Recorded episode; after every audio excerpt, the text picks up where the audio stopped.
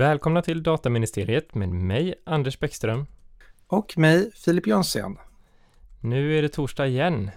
Ja, det är torsdag igen och idag har jag vänt min mikrofon så att den är åt rätt håll.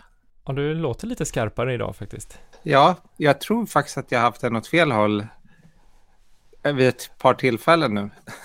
Så att eh, jag ber om ursäkt för det. Och sen vill jag också direkt pusha för vår trädplantering som om man går in på vår LinkedIn-profil på Dataministeriet och eh, skriver en kommentar att man vill ha ett träd planterat för sig så kommer vi plantera träd och vi är faktiskt bara uppe i fem träd så jag är lite besviken. Mm, det kunde ju gott eh, varit några fler. Men man får leta upp det inlägget där träden nämns och eh, droppa en kommentar där helt enkelt. Så är det.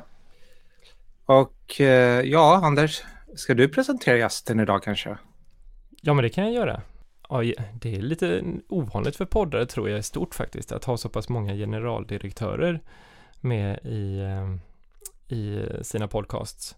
Vi har ju haft två tidigare, två som har haft eh, lite mer fokus på, på eh, ja, men från Datainspektionshåll.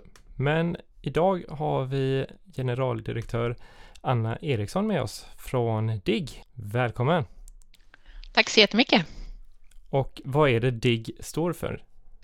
Ja, DIGG står för Myndigheten för digital förvaltning. Är det är det, det officiella namnet? Ja, det officiella namnet är Myndigheten ja. för digital förvaltning och den officiella förkortningen är DIGG. Ja, för, förkortningen är rätt cool alltså, tycker jag. Mm, vi gillar det, den, verkligen.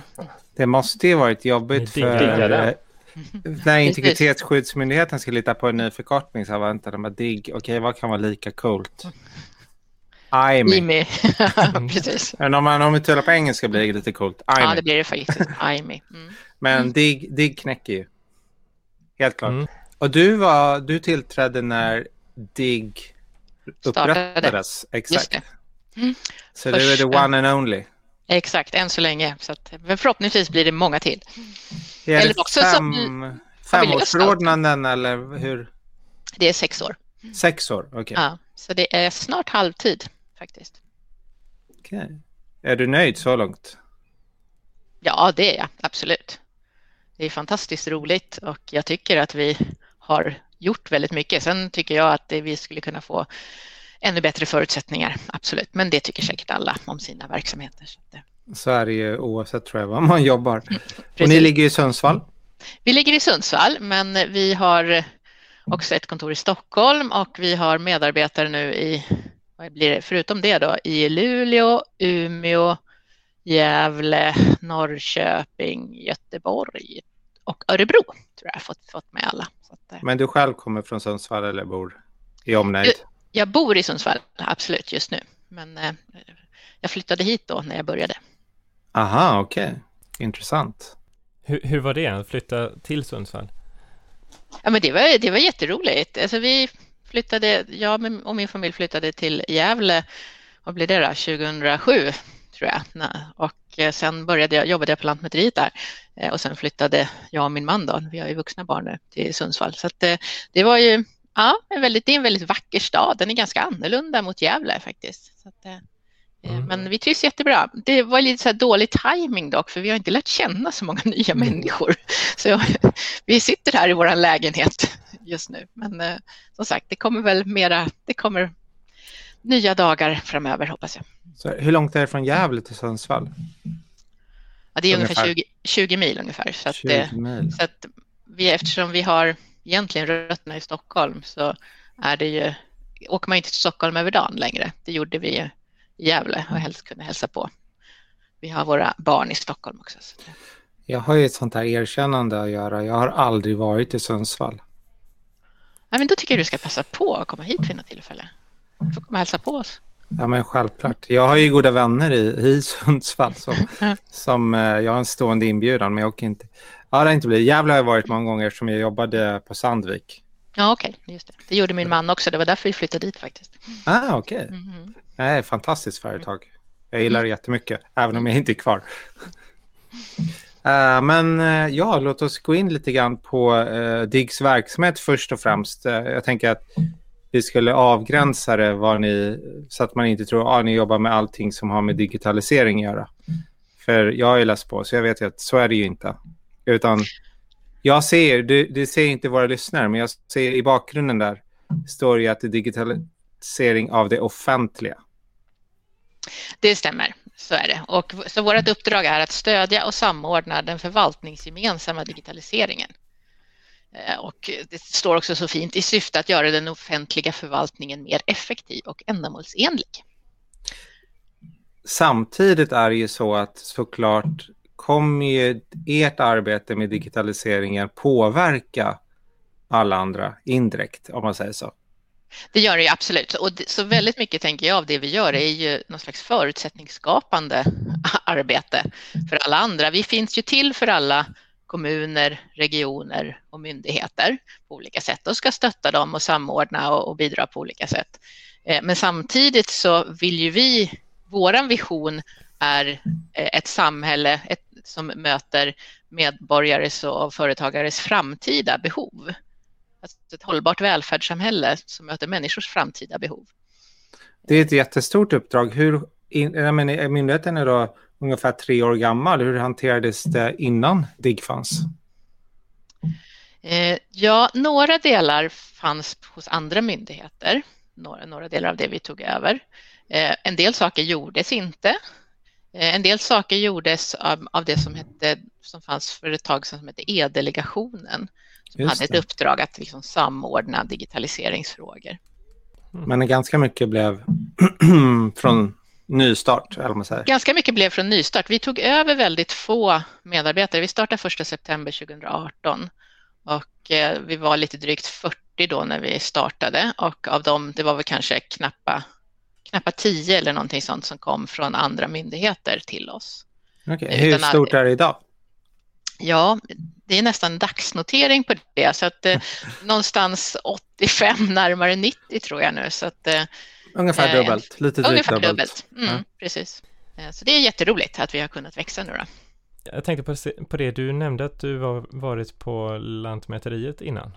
Eh, mm. Vad, är det någonting i det eller i den tjänsten som du har tagit med dig till ditt nya uppdrag? Ja, men det tycker jag att det är, absolut. Jag, var, jag hade ju lite olika roller på Lantmäteriet. Eh, så att eh, jobbat både liksom ansvarig för verksamheter som håller på med datainsamlingen i sig, liksom i verksamheten, men sen också varit IT-direktör och utvecklingsdirektör med ansvar för digitaliseringen av Lantmäteriet. Så att det är klart att det finns många, många saker där och hur Lantmäteriet gjort sin resa som är relevant att ta med sig liksom och se hur kan vi hjälpa andra att göra det från DIGGs perspektiv. För det jag tänkt på, när vi förberedde det här så sa jag några myndigheter som jag tycker ligger i framkant. Då nämnde jag ju uh, Skatteverket och uh, Försäkringskassan. Men jag kunde ju ha nämnt Lantmäteriet, det var nog med att jag glömde. För de har ju också levererat fram e-tjänster och göra data tillgängligt och, och kanske vara ännu tidigare faktiskt än de jag skrev om. Ja, man, man har jobbat kanske med li, på lite olika sätt med lite olika saker, men, men kommit långt allihopa tycker jag. Så, men ur mitt perspektiv så är det ju väldigt mycket Skatteverket som man, som man ser liksom, och tycker att ja, men det är någonting som alla kommer i kontakt med. Lantmäteriet kommer ju inte alla i kontakt med på samma sätt. Nej, det är om man, om man typ äh, köper en fastighet såklart. Äh, eller gör någon sån här fastighetsförrättning av något annat slag, äh, delar en fastighet, vad heter det? Ja, alla de där Avstyckningar. sakerna. Mm. Avstyckningar, precis. Mm, mm. Uh, men, uh, och sen finns det ju andra som är väldigt goda exempel. Jag gillar verkligen, jag har inte sett mycket, även om jag har två barn har jag inte så mycket med Försäkringskassan att göra. Men Skatteverket tycker jag verkligen är, jag har bara ett litet bolag och min privata, alltså det är superenkelt att hitta dit man ska när man loggar in och göra sin deklaration. I år tog den väl typ här, ja, mellan 10 och 20 minuter och då då är det ändå både ett bolag och privat. Alltså, mm. så, om man kommer ihåg, vi som kommer ihåg, man fick hem de här papperna förr i tiden med alla de här bilagorna. Man, skulle få, man hade något papper från banken så skulle man fylla i allting. Oh, ja, det var ju liksom mardröm. Ja, men det är ju det. Men, men det som är intressant är ju liksom att fråga sig varför ska man deklarera överhuvudtaget snart? Så att, alltså, jag menar, för oss som var med för länge sedan då, hade de där papperna som allt som skulle fyllas i. Eh, och då för oss är det ju liksom fantastisk skillnad och väldigt enkelt och bekvämt. Men jag menar, många som inte var med då, de kan ju börja fråga sig, ja, men varför ska vi göra det här? Informationen finns redan. Varför kan vi inte liksom bara regelbundet så att det, det dras pengar regelbundet, det görs det ju redan för mm. de flesta av oss som, som är löntagare, som, som där skatten dras av. Liksom. Hur kan vi inte redan då få veta att ja, det har dragits av relevant skatt, liksom, så att du, behöver inte, du behöver inte göra någonting mer. Så det är ju någon slags, alltså det jag tänker på liksom, det är ju att om man tycker att några är duktiga, det är ju någon slags i relation till hur det har fungerat förut. Det är, det är ju inte liksom säkert att det, att det inte skulle gå att göra ännu mer sen.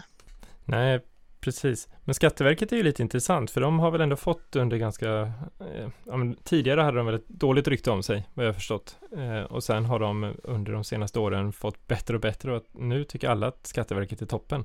Alltså det är ju lite roligt just, eh, alltså det är många fler som tycker Skatteverket är toppen än som tycker Försäkringskassan är toppen. Ändå så tar Skatteverket pengar och Försäkringskassan ger pengar. Så, att det, så att det, det är lite spännande det där hur man liksom hur upplevs man positiv? Och, och, jag vet att Skatteverket har gjort en jätteresa liksom från att vara den här skattefogden för länge sedan. Till ja, jag jag kommer ihåg när man åkte på natten typ och la i den här brevlådan bara för man var alltid sista minuten. Men jag tänker på Försäkringskassan. Dels är det ju kommer den, många i kontakt med dem i mycket mer komplicerade ärenden kanske. Mm. Det är liksom sjukpenning, och när det gäller ens barn så ska man fylla i vab och man ska... Det är så många steg och där tycker jag verkligen de skulle kunna...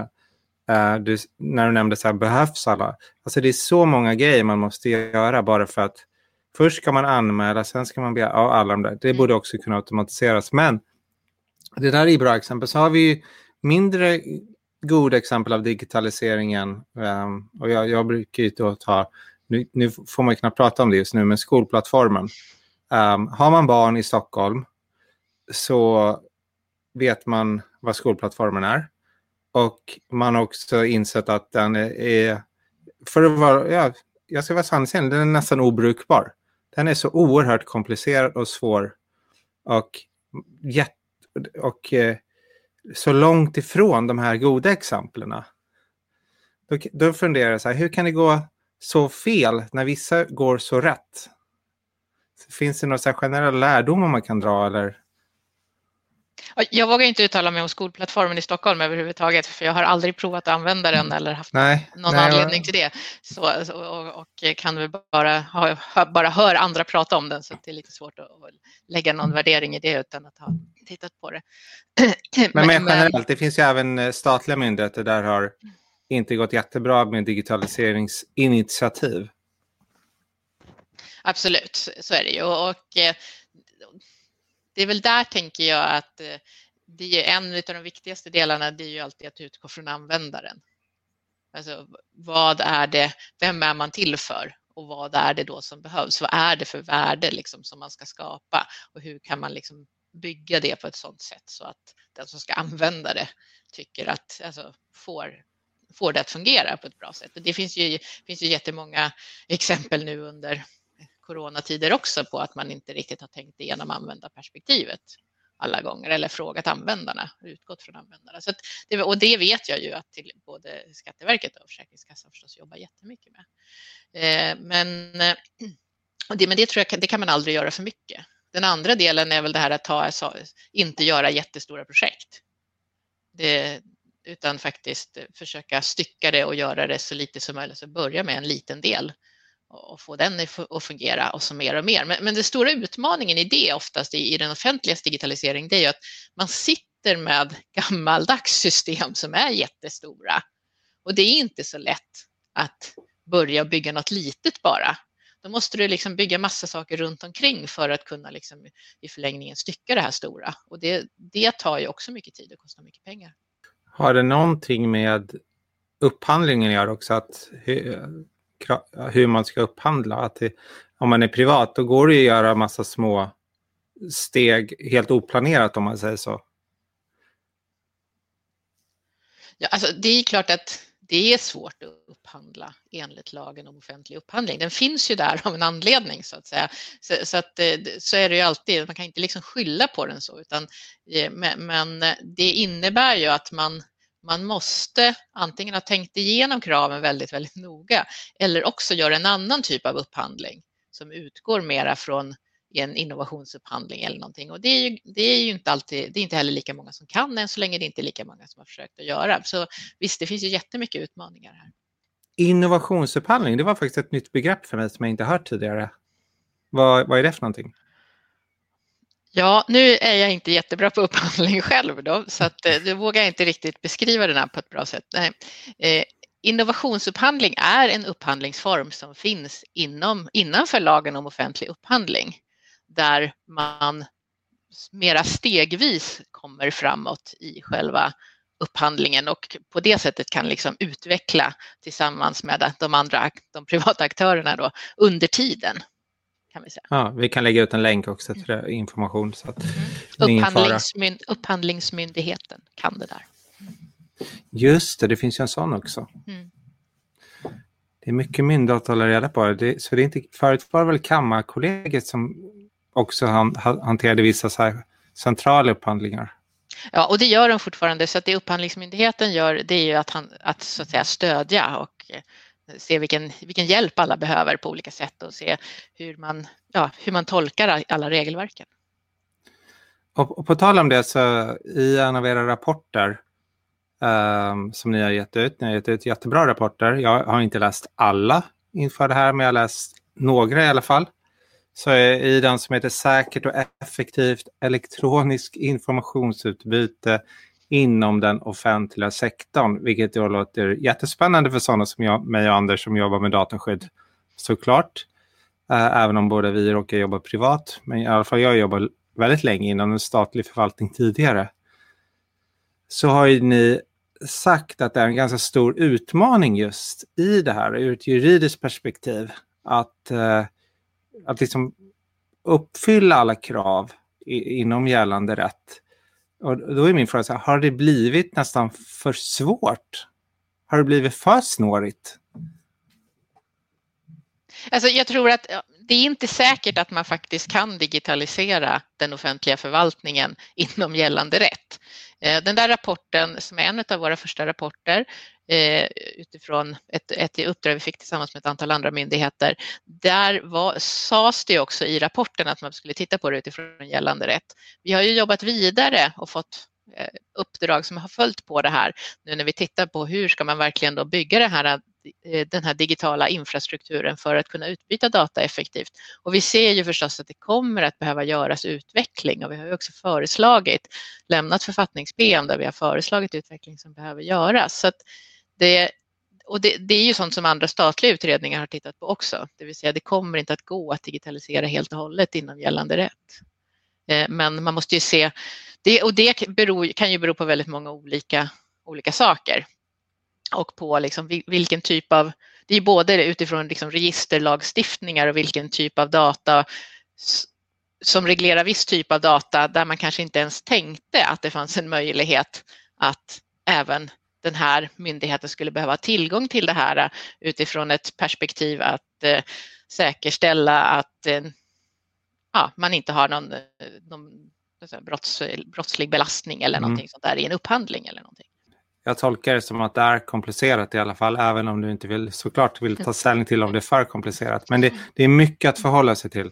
Det är mycket att förhålla sig till och jag tror att det är klart att det ska vara komplicerat att ändra lagar på något sätt. Men det, jag tycker det tar ju alldeles för lång tid. Eh, att, att göra ändringar och det beror väl på en, en belastning på, på mycket människor som jobbar med frågorna på regeringskansliet också. Det kommer ju mycket förslag, det görs mycket utredningar för, för att modernisera lagstiftningen. Eh, men det tar väldigt lång tid. Det tar ju längre tid än teknisk utveckling. Så, så är det ju. Ja, alltså vi, ibland gör man ju tekniska språng och det kan ju gå på ett halvår. Precis. Eller ett år, men lagstiftningscykeln den har ju sin process. Mm med, eh, ja, som du nämner, beredningar och eh, proppar och sen ska det ge upp i riksdagen för beslut. Och... Mm. Men eh, när man digitaliserar, det, nu pratar vi om, det finns ju liksom, I vår värld finns det ju data och så finns det personuppgifter. Allting är ju inte personuppgifter. Uh, och jag kan ju mest personuppgiftsdelen. Sen finns det ju skyddsvärd information, till exempel rikets säkerhet kan vara kartor. Och det är säkert du jobbade på Lantmäteriet med en hel del begränsade. Men det finns också en inneboende problematik i det här med digitalisering, vilket ju digitalisering, då tänker man ju på data direkt. Mm. Um, och dataflöden och uh, tekniska lösningar och den personliga integriteten. Att, um, just det här snabba också. Vi, människan är inte lika snabb som tekniken på sätt och vis. Det blev en konstig Nej. fråga. Men... ja, precis. Jag uppfattar nog inte frågan riktigt. Nej, men alltså det här med digitalisering. Det, som du säger, så här, digitalisering, man kan ju se enorma möjligheter. Bara, wow, här skulle man kunna göra massa coola tekniska mm. lösningar. Men sen finns det den personliga integriteten att ta hänsyn till. Och den är ju liksom, det är en mjuk på ett Även om det är lagstiftning så är det ett mjukt värde. Finns det liksom en motsatsförhållande så att man, man, man skulle vilja springa fortare. Men så finns det liksom, vänta nu, vi måste ju faktiskt beakta de här grejerna också. Ja, och det är väl det, är inte det, alltså det är ju den dynamiken som är i all utveckling på något sätt. Eh, och det blir någon slags gruppdynamik fast det handlar om andra saker, det vill säga det är några som vill springa fortare, det är några som vill bromsa och oftast blir det ju bättre om man, om man lyssnar på alla ur det perspektivet. Så jag tänker att eh, eh det är klart att det finns jättemycket saker man, man skulle kunna göra och skulle kunna göra smart med tekniken.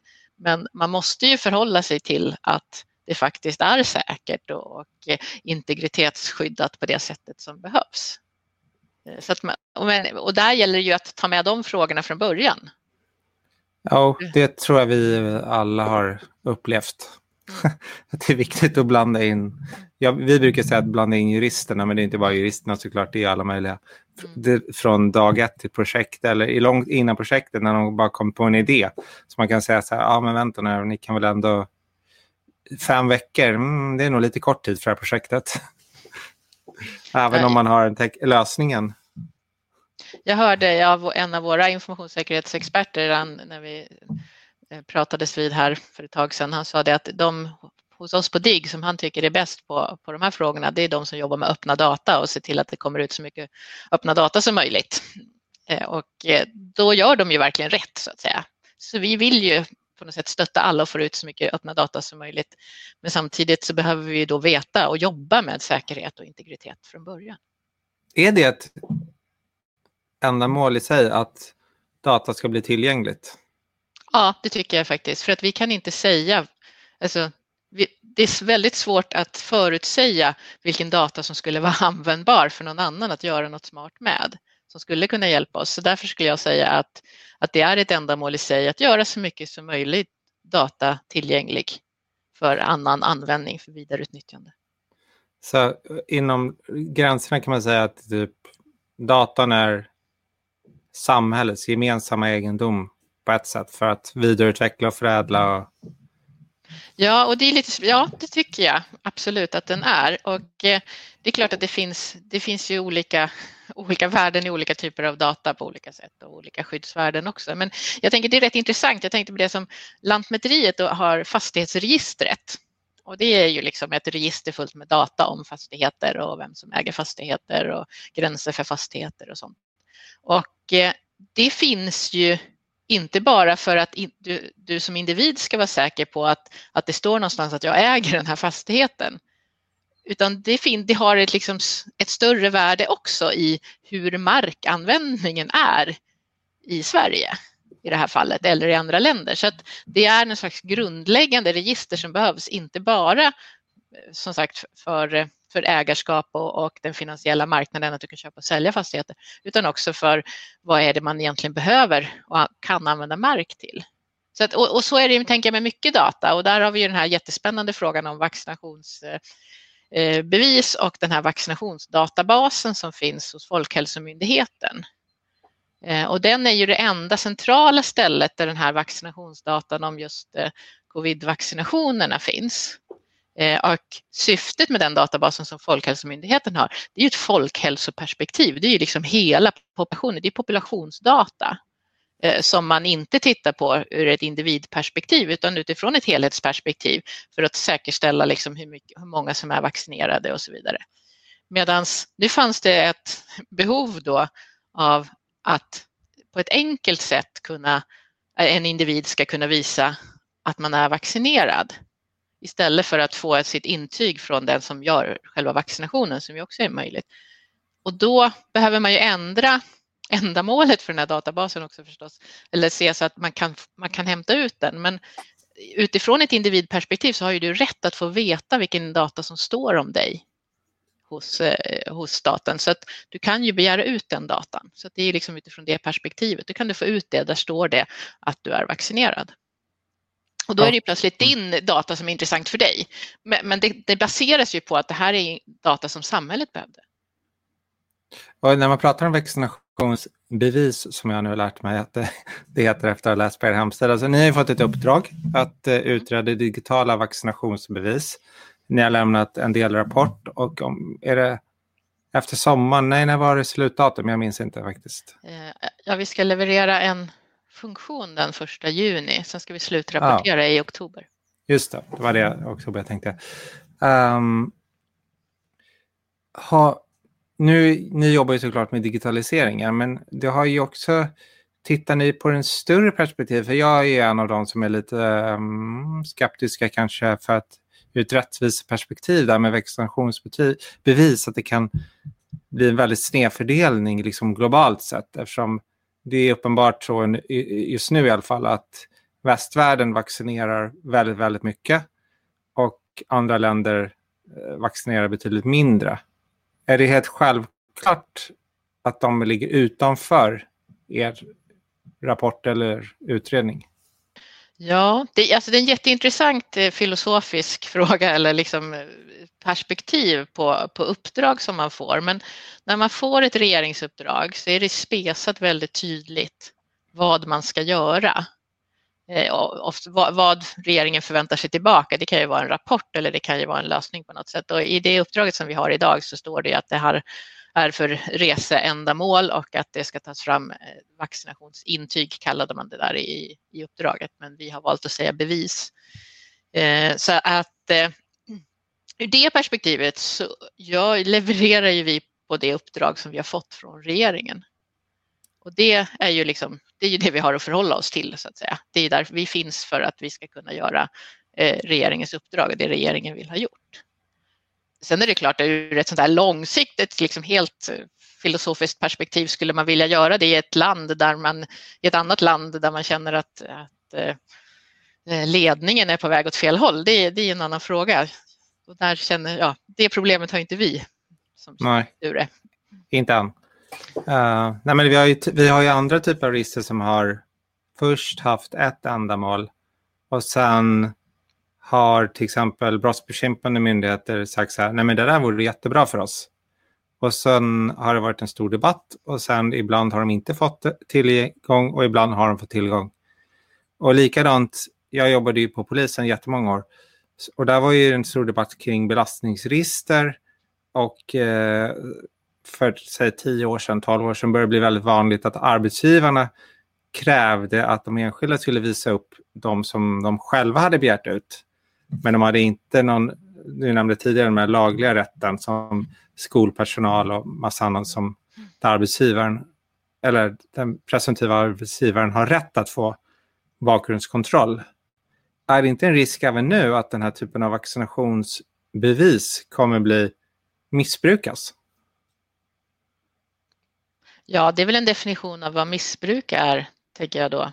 Om det är att, att man vill använda den för andra ändamål som det är lagligt att göra, eh, då kanske det inte kan betraktas som ett missbruk. Jag vet inte. Om man vill göra det för ändamål som det inte är lagligt att göra, då bryter man ju mot lagen.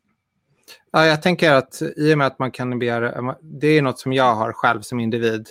Och sen kan någon säga så här, nu vet inte jag exakt vilka ändamål det kommer bli, det är ju ingen som vet, men nej. tänk till exempel att jag vill ha en fest. Så säger jag, nej, ni får inte komma in, eller en restaurang eller vad som helst. Ni får inte komma in om ni inte kan ha ett högst en vecka gammalt vaccinationsbevis. Men jag har ingen rätt att begära ett sånt själv på alla de här människorna? Nej, det har du ju inte. eh, Så. Och jag, huruvida det är, lagligt att, eh, att eh, ja, men om du själv ska ha en fest så kan ju du välja hur du, vilka du vill bjuda, tänker jag. Så. Ja, det var därför jag bytte till en restaurang. Mm, Okej, okay. ja. Mm. Eh, ja, det är en jättebra fråga, tänker jag. Vad kan man göra inom lagen och inte? Men det är klart att i, det finns, det är ju en, ur, ur det perspektivet en, en fråga som jag tror att det är väldigt bra att man diskuterar i samhället. Så att man liksom får upp ögonen för den och så att det inte liksom leder till saker som man inte vill att det ska leda till. Men, och det menar, man kan ju titta lite grann på det, menar, det, det som man gör nu i länderna runt om på andra ställen när man öppnar upp, det är ju att man kräver någon typ av test. Det krävs ju idag om du ska resa oftast att du kan visa att du inte är smittad. Så, så att det, det, finns ju, det finns ju redan idag olika typer av krav. Det finns krav i andra länder. Det är också så att ett vaccinationsintyg, det har du som medborgare rätt att begära idag när du tar en vaccination, vilken den än är. Den, den har, finns en skyldighet hos vården att utfärda ett intyg till dig om du vill ha ett. Mm. Och jag vet ju att det finns länder som alltid har krävt vissa vaccinationer innan man åker ja, till dem. Precis. Sorry, jag bara tänkte en, som inte har med vaccinationsbevisen att göra. Om ni får ett uppdrag från regeringen där ni känner nej, det här är inte okej. Okay. Säg att uh, ja, hej, vill ni, kan ni ta fram ett infrastruktur för kartläggning av uh, åsikter? Ja, det skulle ju bli väldigt konstigt för det får man ju inte göra. Så att, eh, skulle du, ni då vara... Nej. Då skulle vi bryta mot lagen. Så där kan vi ju liksom hänvisa till att det, det kan man inte göra. Men ni skulle aldrig göra någon etisk bedömning av uppdragen? Så länge de är innanför lagen är det okej? Okay? Det är en jättesvår fråga, tänker jag. Kan man tacka nej till ett uppdrag, ett regeringsuppdrag? Ja, exakt. Det var min fråga. Ja, kanske om man har en bra motivering. Det är en diskussion an... kanske mer. Ja, en disk och en diskussion försöker vi ju ha. All, allt, allt som oftast har vi möjlighet att diskutera innan uppdraget är helt färdigt. Så att vi får veta om det och liksom man kan, vi får lämna våra synpunkter på det. Då försöker vi ge synpunkter som vi tycker. När vi, när vi får den möjligheten så gör vi ju det.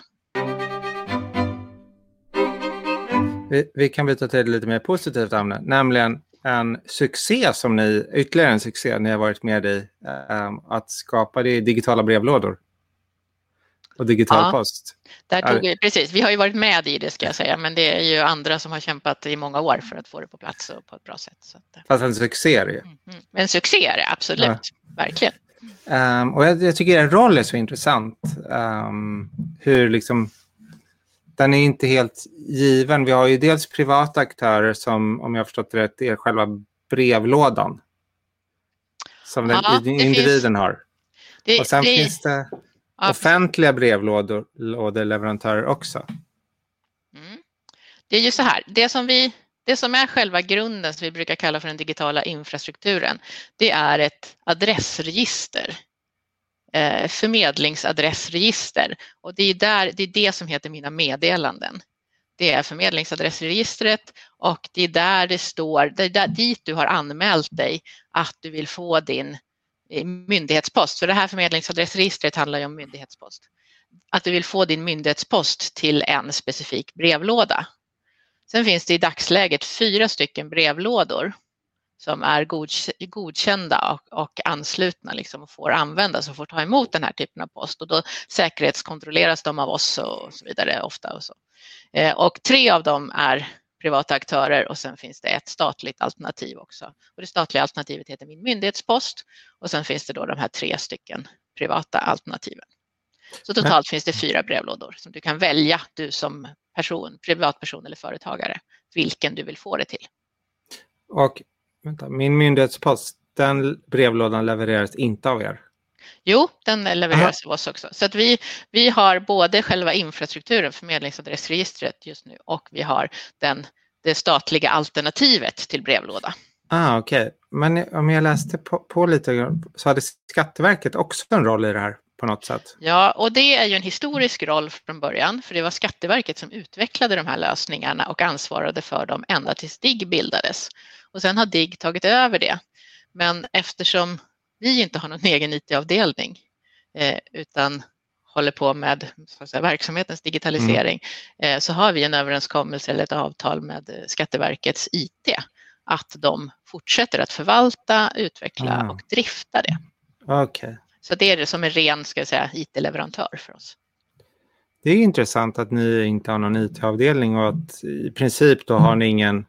Är det här den enda tjänsten där ni är ansvar för drift, även om ni har ut, outsourcat det om man ska privata termer? Nej, vi har också ett ansvar för eh, e-IDAS-noden som är eh, inom vårt område digital identitet och den driftas och hanteras just nu av Vetenskapsrådet.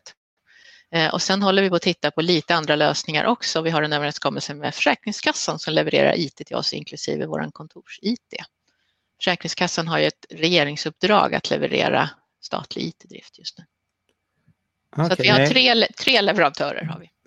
Så inte vad det, Statens servicecenter? Nej, de har inte ett uppdrag att leverera IT-drift. Vi har ju dem förstås som leverantör av eh, HR och ekonomitjänster och då klart att då ansvarar de också för de systemen som används i det. Ja, just det. Ja. Ja, det man lär sig så mycket, alltså det är ja, intressant. Så vi, vi köper ju väldigt mycket eh, tjänster av andra myndigheter. IT-tjänster eller HR-tjänster eller ja, ekonomitjänster och så vidare. Det, det, verkar ju faktiskt lite snårigt för en uh, oinvigd, uh, uh, får jag väl säga, eller tycker jag i alla fall, uh, ska jag väl kanske erkänna. Det är bättre än att vi ska bygga upp själv, egen ekonomiadministration eller egen IT. Det ser jag liksom inte, Ska vi börja anställa massa och bygga upp någonting när det finns andra aktörer inom staten som redan har det här och kan stötta de mindre myndigheterna? Nej, det måste ju vara mer tidseffektivt, men på förhand så hade jag kanske tänkt sådär att ja, men IT sitter nog på digitalisering och eh, kanske eh, att Skatteverket, ja men att det hade varit ombytta roller lite grann eh, på något vis. Men, eh, men det är intressant att höra att, eh, att de har varit med och drivande i den här eh, eh digitala brevlådan-utvecklingen. Var det många år där bak i tiden innan, innan ni så att säga fick ansvaret så? Oj, nu är jag lite osäker om det var om man började 2011 tror jag, så det är tio år sedan då i så fall. Jag vet att jag faktiskt var faktiskt inne och kollade på hur länge sedan det var som jag skaffade brevlådan själv som privatperson och då fanns ju bara min myndighetspost, det statliga alternativet och den tror jag att jag skaffade 2013. Så att, eh, och vi tog ju som sagt över det här då ja, när vi startade eh, slutet på 2018. Mm. Men till min myndighetspost kan man inte få privata brev också? Eller? Nej, det kan man inte, utan den tar bara emot myndighetspost. Mm. Jag får erkänna att jag inte har någon sån här digital brevlåda alls. Okej, okay. um, nej varför mm. inte då? Ja, jag hade, nej men jag, ja, det är ganska enkelt. Jag hade en av de privata aktörerna. Men jag, jag, det var många år sedan eh, när den kom och jag tyckte på något sätt att helt plötsligt kom väldigt mycket dit utan att jag hade valt att det skulle komma dit. Och eh, då tappade jag lite grann kontrollen över att jag hade hellre sett att jag kunde säga att ja, jag vill ha den och den och den. Istället verk, jag vet inte hur det funkar i bakgrunden, men det verk, kändes som att andra aktörer hade sagt om den här personen kommer ansluta sig till vår brevlåda, skicka allting dit då.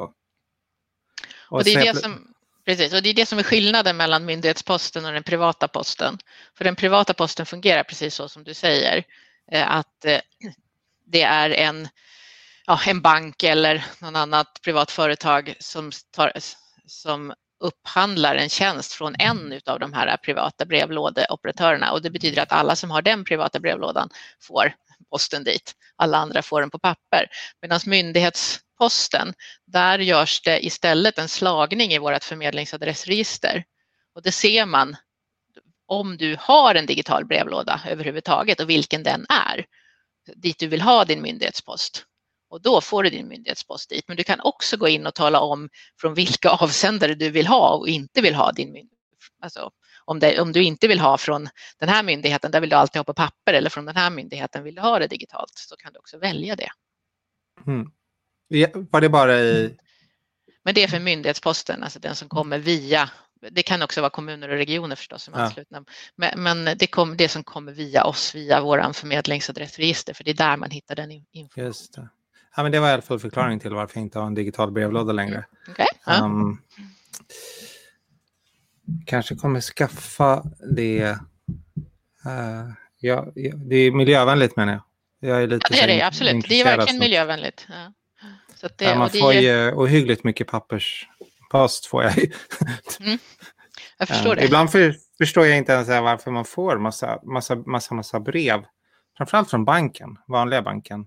Uh, får jag väldigt mycket. Alltså, nonsensbrev där man, där man berättar typ vad man har gjort. Men det är jag som har gjort det. Jag vet ju att jag har gjort det. Mm. Och, och, det är väl, där kan man ju liksom tänka på, tänker jag också då, vi kan säga att ja, det är jättebra med digital post och nu är det liksom över hälften, eh, Eh, ja, över fyra miljoner brevlådor och, och så vidare i Sverige. Men frågan är ju liksom hur länge ska vi hålla på med post? Är det liksom någonting som, det begreppet post, är det relevant i framtiden? Ska du verkligen ska du få saker paketerade liksom i ett brev på det sättet eller kan det vara så att det handlar om helt andra typer av, av tjänster och andra typer av sätt att få den informationen du behöver vid det tillfälle du behöver det? I så fall blir det väl kanske bara varannan dag framöver. Eh, om man nu hänger kvar i post. Ja, den digitala posten kan du ju få när som helst. Men ja, jag tänker att den digitala helst, posten men... inte heller skulle fortsätta. Utan att eh, i slut, alltså ja, ja. i framtiden så handlar det inte om post på det sättet. Ja, ja. Mm. Jag, tror, jag, jag, har fått, hört berättat från Danmark har man ju haft eh, ett obligatorium från med, eh, invånarsidan, det vill säga att man måste ha en digital brevlåda för sin myndighetspost om det inte är så att man har Eh, en bra anledning eller kan få dispens. Då. Och det, så det är över 90 procent av alla som har brevlåda. Och eh, de som har svårast att hantera sin digitala post, det är inte de äldre, utan det är de yngre, de som precis har, har fått sin brevlåda. För att de har ingen aning om vad, vad begreppet post från en myndighet är för någonting. vad ska de göra med det liksom? Och då kan man ju fundera på om man kanske, ja det är klart att man kan lära dem det, det och det blir lite svårare kanske när det är digitalt än när du kan liksom ta upp brevet från dörrmattan liksom och öppna det tillsammans med barnet och, och visa. Men, men, man kan ju fundera på hur når man, alltså hur, hur kommunicerar vi på ett bra sätt med alla som bor i Sverige? Och hur borde vi kommunicera? Eh, Snapchat. TikTok. Ja. ja, precis. Nej, men jag tycker det är intressant för um, lite motsatt kan man säga var ju... Um, ja, min mamma fyller 80 år. Och när vaccinationen öppnades, det går lite på hennes ord, jag vet inte exakt om det här är sanningen, men att det skulle krävas bank-id, vilket då hon inte har. Um, Nej, precis, och, och då är det eh, tillbaka till eh, precis, användarnas behov som du måste utgå ifrån. Så. Jag tror att det såg olika ut i Jag tänkte om man tvingar två alla en digital brev... Ja, men om man tvingar alla en digital brevlåda och sen vill man... Den måste ändå ha någon typ av säkerhet, hoppas jag, även i ja, Danmark. Ja, absolut, um, och i Sverige har ju liksom BankID blivit lite av... Det är många som använder det helt enkelt. Och sen mm. tänkte väl de här, ja ah, men BankID har alla. Men så visade det sig att nej, det är inte alls alla som har. Nej, det finns jättebra statistik på BankIDs eh, webbplats om hur många som har i olika åldersgrupper faktiskt. Så jag tänker om att jag tror inte min mamma skulle ha en digital brevlåda heller. Så att, Nej. ja, det måste vara Nej, och, och problematiskt där, här. Väga det där mot varandra, så här, tvinga alla att ha en digital brevlåda. Då kanske man riskerar att de missar posten. Eller, post, Precis, absolut. Ja, men visst, finns det, men... Eh, visst finns det såna, sån risk, absolut. Så det är ju, det, vi tror ju inte heller på att ett obligatorium på användarsidan är det, är det rätta. Liksom. Utan vi tror ju, men däremot så tror ju vi att många fler myndigheter och kommuner och regioner skulle kunna skicka posten digitalt till de som har en digital brevlåda och har valt att de vill ha det. Jag tänker på en digital brevlåda och det du nämnde tidigare, till exempel eh, min tandläkare som de skickar ett sms Mm. Typ, glöm inte din bokning. Ja. Det är inte så här, ja, jag får ett brev. Jag får inte ett brev pappers, jag får inte ett digitalt brev utan en, ett sms bara. Mm. Ja, jag tror det, man måste ändå titta på hur man kommunicerar i framtiden, tänker jag. Men hur står sig då Sverige generellt på digital, digitaliseringsområdet? Statlig ja. förvaltning, eller offentlig förvaltning. förvaltning ja, precis. Ja, nej, men det, vi har ju just gjort en sammanställning och en ny rapport som också går att hitta nu på vår webb här ganska nyligen, eh, som har jämfört lite grann, eller sammanställt information från jag tror det är fem stycken undersökningar, internationella undersökningar. För, och där kan man ju då se hur Sverige står sig till, gentemot andra länder. Eh, som alla sådana här undersökningar så är de ju förstås baserad på data som är ett eller två år gammalt så att säga, men det gäller ju för alla länder. Ska vi säga, så det, eh, på samma sätt. Och då skulle jag säga att ja, Sverige är duktiga. Vi är bra på det här, men det finns en hel del länder som är bättre. Eh, så att eh, okay. och, och, man kan också se om man jämför med hur det såg ut för ett år sedan så har vi absolut blivit bättre så att säga, vad ska jag säga, siffrorna i absoluta tal i de, de tal som undersökningarna pekar på så man kan se en förflyttning. Men de andra länderna har blivit ännu bättre. Så att om man tar de här relativa placeringarna där du jämför dig med andra så har vi blivit sämre i flera undersökningar. För, eh, visst var det så att till och med Anders Ygeman gick ut och sa att vissa av de där visade inte en rättvisande bild riktigt? Det är jättesvårt att eh, mäta det här på ett rättvisande sätt, absolut. Eh, så, så är det. Och eh, det är ju, man kan också argumentera för att de fortfarande baserar sig på data innan DIGG har jobbat särskilt länge, men jag tycker man ska också ha med sig att det gäller ju andra länder också. De har också haft något år eller två extra på sig nu att, att, att jobba och utveckla. Så att, eh, eh, vi har jättebra förutsättningar. Vi har eh, väldigt alltså bra tillgång till bredband. Vi har en väldigt digital kompetent befolkning eh, och det finns flera sådana saker som man också mäter liksom på helheten och tittar man på de siffrorna så är, så är vi väldigt bra och eh, på vissa liksom delar bäst. Så. Men om man sen kommer in och tittar på dels data och hur bra vi är på öppna data, hur bra vi är på att tillgängliggöra data och sånt. Och sen om man också tittar på hur bra vi är på de här livshändelsetjänsterna, hur bra vi är på att möta medborgaren i när de står inför vissa frågor. Och då är vi bra på en del saker och inte alls bra på andra, så vi är ganska ojämna. Eh, men, men sen är det klart att en hel del av de här undersökningarna mäter också, har vi strategier, har vi liksom formella beslut och sånt och det kanske vi inte har för att vårt eh, sätt att driva förvaltningen eh, ser inte ut som i många andra länder. Utan vi, vi jobbar inte riktigt på det sättet i alla delar. Så om man bara tittar på det så kanske det inte är helt rättvisande. Men om man faktiskt tittar på hur man som medborgare upplever att använda tjänster, då tycker jag ändå att det får betraktas som rättvisande. Och där är vi inte. Men... Är, vi är väldigt ojämna. Vi är jättebra på några delar och inte alls bra på andra. Så kan du nämna, eller vågar du nämna något av länderna du tycker är ett föredöme? Alltså, olika länder är ju oftast bra på olika saker men det är klart att både Danmark och Finland i, i vår närhet är ju, eh, är ju duktiga. Verkligen. Och om man en annan jämförelse som man, nu jämför vi med andra länder, vi jämför lite grann, men man, en, en relevant jämförelse också, var vill vi vara?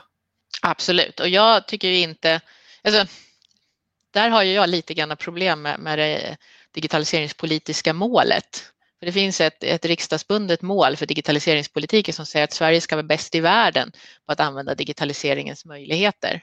Det kan jag säga absolut, när vi mäter det nu, då eller när man tittar på mätningar kan vi säga att det är vi absolut inte. Men det, det är väl inte det som är målet, att vi ska vara bäst i världen, utan målet ska väl vara att vi har det samhället som vi vill ha, där alla är delaktiga, som är hållbart över tid och eh, det, de, de tjänster som man behöver finns tillgängliga där man behöver. Eh, och det, det var lite så att, jag tänkte, att ja. vi kanske är närmare vårt egna mål än vi är best in class. Eller man säger. Så kan det ju vara, men vi har ju inte beskrivit vårt egna mål. Det, det tycker jag att vi saknar faktiskt. Eh, och jag tror att vi har ganska mycket mer kvar att göra för att verkligen ta oss dit också. Och finns det en gräns för digitaliseringen? Alltså, Finns det ett slutmål? det gör det väl inte såklart. Nej, det är frågan. Ska du göra det av med alla människor överhuvudtaget? Alltså, det beror ju på vad man menar för någonting, tänker jag. Det finns ju saker som kan digitaliseras och saker som kanske inte kan digitaliseras eller som vi inte vill ska digitaliseras. Eh, och jag tror att här är det ju väldigt viktigt att se till att kan vi digitalisera det som är bra att det digitaliseras så att vi får loss människor för att göra det som människor är bra på att göra. Och där har vi den här stora demografiska utmaningen i Sverige. Det vill säga att vi lever längre och det är ju jättepositivt. Men fördelningen mellan de som är i arbetsför ålder och de som är äldre och kan behöva omvårdnad och även de som faktiskt är yngre barn, det kommer fler barn i förhållande också, så betyder ju det att den vuxna arbetsföra befolkningen räcker inte till för att ta hand om barnen och de äldre om vi fortsätter att jobba på samma sätt som vi gör idag. Och, utan då måste vi ju använda teknik på ett smart och bra sätt för att frigöra händerna hos människor för att göra det som människor är bra på. Och, och vad är det för något som vi kan vara bra på? Så, någonting där här kanske vi inte borde digitalisera. Nej, men jag tänker på omvårdnad på olika sätt. Det finns saker, jag menar man kan absolut man kan ha nattkameror så man inte stör någon i onödan och sånt. Så det, men det finns vissa delar i omvårdnaden. Man behöver känna händer mot huden. Man behöver ha någon som lyssnar på en på olika sätt. Eh, man behöver ha människor i skolan också. Och det finns, alltså all, det finns mycket liksom inom välfärden där man behöver människor. Ja, jag, håller, jag, alltså jag är väldigt mycket för människor. Um, även om jag jobbar också liksom i fintech med mycket digitalisering och teknisk mm. utveckling så ibland kan jag till och med tycka att uh, det springer för fort bara för att man kan göra saker så, så finns en tendens till att man gör dem istället för att backa tillbaka så här. Är det, borde vi göra just det där just nu? Mm. Och, och, där tänker jag att det, och det är där som jag funderar på om vi gör vi liksom rätt saker just nu. Där vi, det kan vara lite för mycket fokus på att just att göra något coolt eller prova något. Jag menar, man tar AI till exempel då, så är alla, det pågår ju massa tester hos många olika organisationer just nu och eh, det är Visst, det är säkert jätteroligt att hålla på med och man lär sig saker för framtiden. Men det är ingen koordinering överhuvudtaget av de här frågorna. Eh, och det blir ju ingenstans då man samlar upp de juridiska frågeställningarna som kommer eller det finns ingenstans där man på något sätt kan hålla ihop olika viktiga frågor kopplat till det här. Och då är det de stora aktörerna, alltså nu pratar jag myndigheter eller stora kommuner som kan jobba med frågorna. En del tillsammans men många var och en för sig. Och sen så är det massa, hundratals kommuner som inte kan göra någonting med det här. Och, och då är frågan, är, är, det liksom, är det här det smartaste eller kanske vi skulle satsa, även om det inte ser lika roligt ut ett tag, så kanske vi skulle behöva satsa på den här grundplattan ett tag också och se till att eh, vi faktiskt har tillgång till data på ett säkert och effektivt sätt. För annars har vi ingen användning av AI överhuvudtaget om vi inte har tillgången till data. Om vi inte har koll på vad det är för, för data vi har överhuvudtaget. Och det, där pratar vi lite här, något grunddata, att det ska finnas en bred tillgång till grunddata både för myndigheter, kommuner men även privata aktörer. Skulle man kunna tänka sig, eftersom vi jobbar med personuppgifter, att man inom ramen för typ innovationscenter eller någonting eh, skulle kunna göra, nu inte, jag vet att du inte är lagstiftare, men liksom göra det lite friare just på innovationsområdet som en så säker låda. Så det är ju en jättesvår fråga just för att frågan är hur, hur säkra är lådor egentligen? Och, och, och eh, om man tittar traditionellt IT-mässigt så skulle jag säga att man ska ju använda testdata, man ska ju skapa testdata och använda det. Sen förstår ju jag som kommer från IT-världen också att eh, det finns mycket konstig data i registren som man aldrig kommer upptäcka om man inte vid något tillfälle får testa på den riktiga datan där. Eh, och därför så finns det ju i, i registerlagstiftningarna så är det ju en del, i en del register så har man ju liksom godkänt att man får testa på eh, på riktig data i registren under vissa förutsättningar. Så det, det, det är ju för att det i slutändan behövs. Men, och det är klart att AI är jättesvårt för där behöver du tillgång till så mycket data. För, och då handlar det om att data ska användas för att, du, för att den ska lära sig. Liksom. Och det, må, på det sättet måste det ju i slutändan vara riktig data. Så det där måste man ju titta på tror jag. Hur, hur, ska, det, hur ska det gå till? Så. Och det kom ju, var det idag eller igår, ett utkast på en EU-förordning om just AI. Mm. Absolut, och där man liksom klassificerar för... i olika delar. Mm. Mm. Vi hade ju en tidigare röst som är EU-parlamentariker, Jörgen Warborn, han pratade ju om ett AI-center på EU. Det är väl lite det du också pratar om, så här, att man ska samarbeta mer. Alla ska inte sitta på sin egen kammare. Och han vill ju ha det till Sverige. Såklart. Det vill vi alla. Det vill vi väl alla och det är väl många länder som vill ha, ha sånt till sig. Men, men jag menar, det är klart att vi måste ha också ett i Sverige eller flera på något sätt där, där vi jobbar tillsammans. Sen behöver det knytas till resten av EU också tror jag, för jag tror att, att Europa faktiskt har väldigt mycket att bidra med när det gäller det här området utifrån hur vi ser på data. Och det tror jag är en viktig fråga. Så återgående till den här jämförelsen, när det gäller just tillgång till data då, och i Sverige på vissa områden är vi bra. Alltså att, finns det något land som, som du vet där just tillgången till grunddata eller data är väldigt bra? Ja, alltså de här undersökningarna som vi har sett, det handlar, då handlar det om öppen data. Och det är lite speciellt mm. liksom, då. Då, då är till exempel vad jag vet Sydkorea ganska bra på öppen data till exempel. Men, men det är ju inte sagt att det är liksom, det som vi å andra sidan kallar grunddata, nu är det ju alltid vad man menar med olika typer av begrepp, men på DIGG när vi pratar om grunddata, då pratar vi om sådana data som är viktig i förvaltningen som många behöver och det kan ju vara fastighetsdata eller det kan vara persondata och jag menar den typen av data är ju inte öppna data. Så. Ah, Okej, okay, jag förstår. Men för jag tänker om man, om man vill utveckla en AI och det finns jättemycket öppen data att träna den på, Mm. Då kommer ju det landet, de som är där, kunna, kunna få ett litet försprång. Så det är väldigt viktigt att, att vi hänger med där. Det tycker jag och det som jag tror att vi har ju varit Alltså, historiskt så har man ju utifrån hur man byggt IT-system från början så har de ju liksom innehållit en massa data för ett visst ändamål.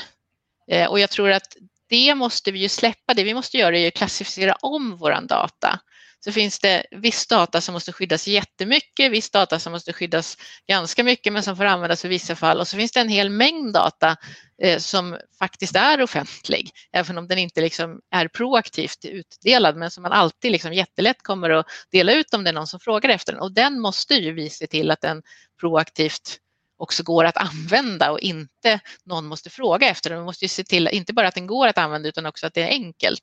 Det vill säga att det också finns tekniska lösningar, eh, till exempel API för att faktiskt komma åt den. Och, och, det är liksom, och där tror jag att om man då börjar vid förlängningen, tänker jag, då börjar man fundera på vad ska myndigheternas roll vara i framtiden? Det kanske handlar mera om att skydda data, gå i god för kvaliteten på data och säkerställa att, inte, att den bara är tillgänglig, att den alltid är tillgänglig om, om det är okej, okay, annars att den liksom är skyddad på rätt sätt och att när någon, något, någonting i data ska ändras, det vill säga när någonting i den verkliga världen ändras, till exempel att jag säljer, en, säljer mitt hus eller någonting sånt där, då ska det till en ändring av, av data. Och det kanske inte nödvändigtvis så att jag ja, måste göra det själv till Lantmäteriet, utan jag kanske, det kanske finns någon annan typ av tjänst. Ja, det, det kanske, och det kanske inte ens är, eller det kanske är mäklaren som har hela paketet, kittet-tjänsten, det vill säga jag flyttar från Gävle till, till Sundsvall och så har bara kontakt med en enda mäklare. Det är en mäklare i Sundsvall som jag köper lägenhet av. Sen så fixar de allting. Rent tekniskt så har de det stödet. Jag kanske använder någon tjänst hos dem bara och knackar in det. Just för att de också har tillgång till data eller har möjlighet att skicka in data. Så att vi inte liksom begränsar oss till att allting ska gå på ett sätt för att vi som människor är väldigt olika. Vi, vi, kanske har olika behov och vi kanske inte vill göra det digitalt utan vi kanske vill göra det på ett annat sätt. Vi vill kunna gå någonstans och få hjälp att göra det och då ska det också fungera. Och då behöver vi ha tekniska lösningar för det, man behöver ha ombudstjänster, man behöver ha olika typer av servicekontor och andra typer av tjänster. Så att vi måste liksom, tror jag, vända lite grann på det där och inte tänka varje myndighet för sig utan tänka på något sätt det offentliga, det offentliga skyddar data, har data och sen kan andra också bygga tjänster på det.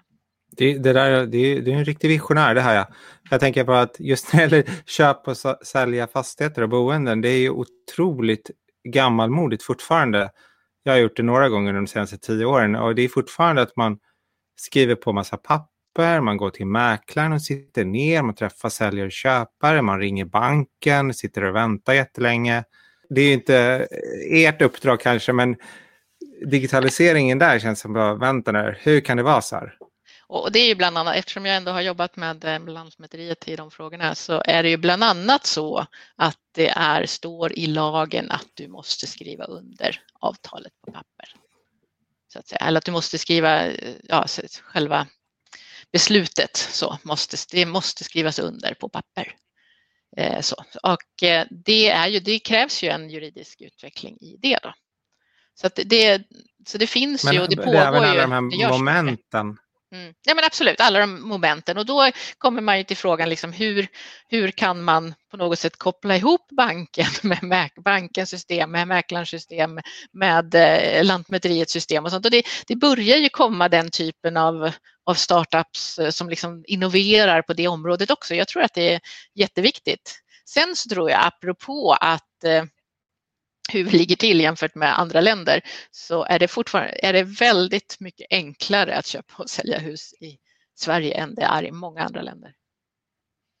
Så det är ju ett av de områden där vi ligger långt framme. I Frankrike och Italien är det, är krångligt. Och det beror menar, ju väldigt mycket Fast det är en väldigt intressant fråga faktiskt, varför det, varför det är så. Och en viktig orsak till det, det är ju att vi har ett fastighetsregister som staten garanterar datakvaliteten på. Så att staten garanterar att det som står i registret är korrekt. I många andra länder så måste du ju gå till en notarie som har en tjänst för det. Mm. Som måste liksom undersöka, gå tillbaka och kolla i gamla papper och liksom göra en utvärdering till är det här verkligen den här personen som äger den? Men i Sverige så kan du kolla i registret och då garanterar staten att det är rätt. Och skulle det visa sig att det av någon anledning är fel, för det var något, liksom, något kapningsförsök eller någonting sånt, då rättar man till det. Så då är man tillbaka till det här vikten av data och faktiskt hålla datakvaliteten och känna till datakvaliteten. Ja, kvaliteten av data är allt nästan. Hellre lite data som är jättehög kvalitet än massa skräpdata. Ja, um, på något sätt så måste jag, även om jag helst inte jag bara rent rakt av skulle hålla med, så tänker jag mycket måste jag hålla med för att man vet aldrig hur data kommer att användas när den väl finns. Och då är det ju inte bra om den har dålig kvalitet hur mycket samarbeten sker mellan de här olika myndigheterna? Ni har ju ett uppdrag. IMI nämnde vi förut och Integritetsskyddsmyndigheten har ett annat uppdrag. Lantmäteriet ett tredje uppdrag. Hur mycket liksom pratar ni ihop på, för att all, ja, i digitaliseringsfrågorna helt enkelt? Jättemycket skulle jag säga. Det är fantastiskt roligt tycker jag när, att få chansen att när man startar en ny myndighet och får den här rollen att genast bli inbjuden av alla andra. Och liksom att alla är så otroligt öppna för att nu samverkar vi, för att det har ju alla myndigheter på något sätt också i sitt DNA, att, att man ska samverka med varandra. Eh, och det är det som är, tycker jag, fantastiskt då med att vi faktiskt har olika uppdrag att Imi och, Lena har sitt uppdrag och Digg och jag har vårt uppdrag och då kan vi ju hjälpa varandra för vi måste ju se saker från olika perspektiv för att det ska bli bra i slutändan. Så att eh, vi har ju, vi pratar ganska ofta och träffas på olika sätt. Vi har haft liksom gemensamma möten IMY, MSB, DIGG för att liksom kunna prata både om integritets och, och informationssäkerhetsfrågor till exempel. Eh, Lantmäteriet har vi gjort flera uppdrag, regeringsuppdrag tillsammans med och har mycket diskussioner som sagt. Så att det eh, inom e-hälsa och e-hälsomyndigheten och de jobbar vi också mycket med. Så det, finns, det är det som är så spännande med digitalisering för då får man ju chans att jobba inom alla sektorer. Idag hade vi möte med Skolverket och Skolinspektionen bland annat. Så det pågår väldigt mycket samverkan och samarbete. Men är ni med i ESAM också? Eller vilka är ESAM? För det är ju också en rad myndigheter. Absolut. ESAM bildades ju när E-delegationen lades ner eh, och eh, sen eh, har sen när DIGG bildades så lämnade man över en del uppgifter till DIGG och vi är ju inte medlemmar, det tycker inte vi är relevant. Vi finns ju till för, ESAM finns ju till för sina medlemmar. Vi finns till för hela den offentliga förvaltningen, men däremot så eh, är vi ju inbjudna att delta i väldigt mycket och det är, ett, det är ett tillfälle när man kan träffa många olika myndigheter. Men vi är ju också väldigt aktiva i helt andra samarbeten också kring med andra myndigheter som inte är med där. Vi jobbar också väldigt mycket med SKR, Sveriges kommuner och regioner och med kommuner och regioner på olika sätt. Jag har också den här framtidsfrågan. Du nämnde lite tidigare att man kanske ska liksom fundera lite mer friare. Vad är digitala brevlådor, idéer och så vidare. Men vad kan du se så här på lite kort sikt, typ ett till två år och lite längre sikt? Så här någonting, vad, eh, någonting, helst någonting som vi andra inte har tänkt på. det är jättesvårt tycker jag. Eh, jag tycker verkligen att det är, att det är svårt. Alltså det är en sak som vi kanske, som jag tror är lite kopplat då till att, att myndigheternas roll blir mera liksom att, att skydda data och andra kan göra tjänster. Så då kommer man in på individen och det kan vi koppla till integritetsfrågorna också. Vad, vad, är det och tillbaka till vem äger vilken data? För det tänker jag är en fråga som man ändå måste fundera på här och, och som vi har, vi har lite uppdrag och håller på att titta på det också. Vad, vad är individens insyn och kontroll om data om individen? Ja, nu finns det ju mm. liksom lagar som säger att man, man har rätt till det, men, men hur får man det på ett bra sätt och vilken information är det egentligen som individen också helt ska kontrollera? Så är det, dina kontaktuppgifter är ju någonting enkelt. Liksom. Så, I dag, dagsläget så behöver du oftast ange din e-postadress jättemånga gånger om du pratar med skolan eller så pratar du med någon, annan, någon idrottsförening eller och så vidare. Och så vidare. så det finns ju många ställen som du kan man liksom göra mera saker där och sen kommer man in på det då, okej, okay, och kan jag som individ utgående från data som finns hos, om mig använda den tillsammans med helt annan data? Och då kommer man ju in på sådana här jag, hälsofrågor till exempel, hälsodata om mig som bara jag mm har på olika sätt. Eh, hur kan jag kombinera den med annan data om mig och, och, som kommer från andra ställen och, och, i vilken utsträckning får jag göra det? I vilken utsträckning får jag liksom lämna den informationen i helt andra plattformar och, och sådana saker. Där tror jag just, just det här hur vi kan få och hur man då liksom får med, skapa medvetenheten om de här frågorna, både om möjligheterna men också väldigt mycket om riskerna och, och hur man som, som individ behöver agera. Eh, och sen tänker jag också en helt annan sak. Det handlar ju just om, återigen om den här delaktighetsfrågan. Eh, men inte kanske, kan, kan vi lösa det på andra sätt? För att alla ska bli delaktiga. Jag, menar, jag kan ju själv märka nu att jag tycker en massa ny teknik kan vara lite jobbig och besvärlig för nu är jag över 50 liksom, och då är det liksom, ja nu blir det lite jobbigt. Eh, hur, hur, kan vi liksom, hur kan vi hitta en helt nya sätt att lösa det? Behöver vi verkligen, alltså tänker vi lite för traditionellt när vi bygger nya tjänster eller nya, vi gör nya saker eller kan vi liksom tänka på nya sätt? Ja, det var ingen, det blev ingen riktig framtidsspaning. Nej, ja, men det tycker jag. Den var jätte, superintressant att, att höra. Jag tror att du, eh, du förutspår helt rätt. Eh, lite grann också att man idag kanske man inte vet vad man vill ha om tio år eller det man tycker är helt sen, vardagsmat om tio år. Jag menar, ta bara en sån här smartphone, den är inte så mm. gammal. Nej. Men man tänker, man har nästan glömt hur det var mm. att leva utan den. Mm. Verkligen, och det känns ju jättekonstigt, tycker jag. En annan aspekt är integriteten och tillgängligheten till data som, som jag tycker är intressant. Ju mer som tillgängliggörs till mig som individ, desto större ansvar får jag också. Ja, precis. Och jag gick till exempel in i min sjukjournal, jag opererade bort mina halsmandlar för några år sedan. Och det som läkaren antecknar under operationen, jag förstår ju inte de begreppen. Nej, nej. Så att det är så här, jag får, helt plötsligt har jag ansvar för att läsa någonting som jag inte förstår. Och, och en, ännu mer då om du säger så här att man ska kunna sa, samla alla sina informationer från olika sätt, mm. så finns det ytterligare en tjänst mm. som analyserar och bakar det. Mm. Så jag är ansvarig för på något sätt att, för det där. Precis, och då, då är det ju liksom intressant. Jag tänker just det här inom, inom hälso och sjukvård tycker jag också är intressant just för det som finns i journalen som du på något sätt tar ansvar för och läser eller som någon helt annan läkare eller tandläkare kanske läser för att du blivit remitterad till tandläkaren av någon, någonting som någon läkare har sett. Liksom. Och, och, hur mycket kan man liksom basera, hur mycket kan en tandläkare då, eller en annan läkare basera sin bedömning på det som man läser? Och hur mycket, vad behöver man och, och, hur mycket skulle, skulle det kunna gå liksom att automatisera på något sätt och hur mycket beror på, är du ändå beroende av att få prata med personen för att det finns så mycket, det är så många mera dimensioner mm. i det här än det som konkret står i en journal. Liksom. Och, och, att det som står i journalen, en, där finns det också någon slags koppling till, ja, i alla fall om det är liksom en privatläkare, där finns det också någon slags affärssystemskoppling och sådana saker. Så det finns ju så mycket ja, det här börjar man liksom dra i någon tråd så finns det väldigt mycket, så ser man ju att allting hänger ihop i slutändan och där är ju frågan, det kom, det tror, jag tror ju liksom inte, vi kan inte, vi kan inte skapa den här digitala parallella världen liksom, utan vi måste på något sätt skapa den här världen som hänger ihop där det digitala förstärker saker men på något sätt inte tar över.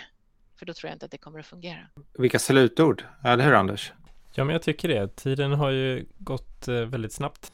Stort tack Anna för din eh, tid och din medverkan i Dataministeriet. Tack så mycket. Och eh, vi passar på att säga tack även till er som har lyssnat för idag och eh, ha det gott så hörs vi.